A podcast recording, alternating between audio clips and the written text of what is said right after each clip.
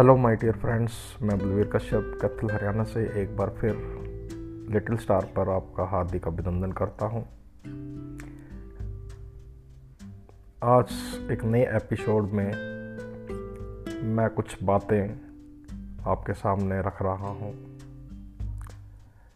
आशा है वो आपको ज़रूर पसंद आएँगी दोस्तों, कुछ संकेत जो बताते हैं कि आपके आत्मसम्मान में आ रही है कमी। उसी से रिलेटेड कुछ पोस्ट मुझे मिली तो मैं आपके सामने प्रस्तुत कर रहा हूँ।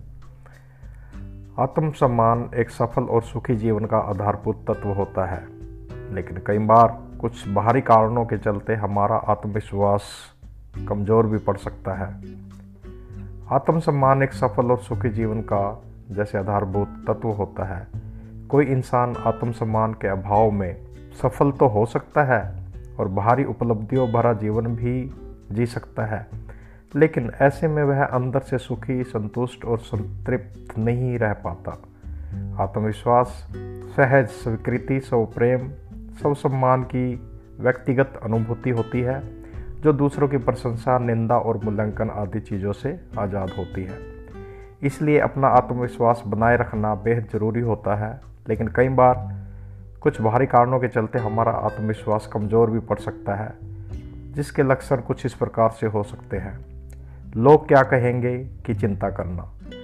आत्मसम्मान में कभी अक्सर कमी, अक्सर तब भी आती है जब आप अपने लिए कुछ करते हैं, लेकिन यह सोचने लगते हैं कि लोग इसके बारे में क्या सोचते हैं। तो आपकी और लोगों की सोच के बीच ये विसंगति कई बार आत्मसम्मान में कमी का कारण बन जाती है। द्विधा में पड़ा होने के नाते छोटे छोटे और सरल से निर्णय लेने, जैसे सुबह में आप क्या पहने, क्या आप पर ज़्यादा शूट करेगा, आदि लेने में भी परेशानी होना आत्मविश्वास की कमी को दर्शाता है।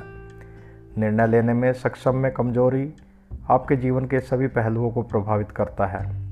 पूर्णतावादी होना। परफेक्शन अर्थात हर काम को चोटी के दर्जे तक सही करने की लत आपके आत्मसम्मान को चोट पहुँचा सकती है, क्योंकि जब कोई काम गलत हो जाता है या काम नहीं करता तो आप खुद को इसके लिए दोषी ठहराने लगते हैं। आलोचना सहने में असमर्थता। हर बार जब कोई आपकी आलोचना करता है तो यह अपने आत्मसम्मान को कम करता है। लेकिन औरों की निंदा से विचलित होने या आत्मसम्मान खोने के बजाय आपको अपनी आत्मा की आवाज़ सुननी चाहिए। नकारात्मक सोच। लगातार नकारात्मक उपलब्धियों और अपने काम कमतर करना आत्मसम्मान में कमी के लिए नेतृत्व कर सकता है। इसलिए अपनी मेहनत के मूल्य को समझना चाहिए और खुद को कमतर नहीं आंकना चाहिए। भविष्य की चिंता। लगातार भविष्य के बारे में चिंता करना और अपने आप को इसके तनाव में रखना आत्मविश्वास में कमी का कारण बनता है। यह संकेत होता है कि आप खुद पर भरोसा नहीं करते हैं और आपका आत्मसम्मान कम हो रहा है। शारीरिक उपस्थिति। जब आप अपनी शारीरिक उपस्थिति के बारे में देखभाल बंद कर देते हैं तो यह कम आत्मसम्मान की निशानी होती है। अपने देखभाल करने व ठीक तरह से होने, आत्मविश्वास को बढ़ाने में मदद मिलती है। बहाने बनाना या दोष आरोपण करना। यदि आप पाते हैं कि जब आपसे कुछ करने के लिए कहा जाता है, या जब आपसे कोई काम खराब हो जाता है तो आप बहाने बनाने लगते हैं या लोगों पर इसका दोष लगाने लगते हैं। तो यह संभवतः आपके कमज़ोर होते आत्मसम्मान की निशानी होती है। अधिक निर्भरता और सीमा तय कर पाना। अगर आप लगातार हर काम के लिए दूसरे लोगों की मंजूरी का इंतज़ार करते हैं और उन पर निर्भर रहते हैं तो इस आदत को बदल डालें।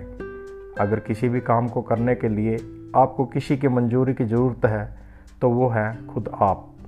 वहीं खुद के लिए सीमाएँ तय करने में असमर्थता भी, आत्मसम्मान की कमी की निशानी हो सकती है। निराशावादी होना। नकारात्मक विचारों से सब कुछ मुश्किल लगने लगता है और जीवन के लिए नकारात्मक दृष्टिकोण बनने लगता है।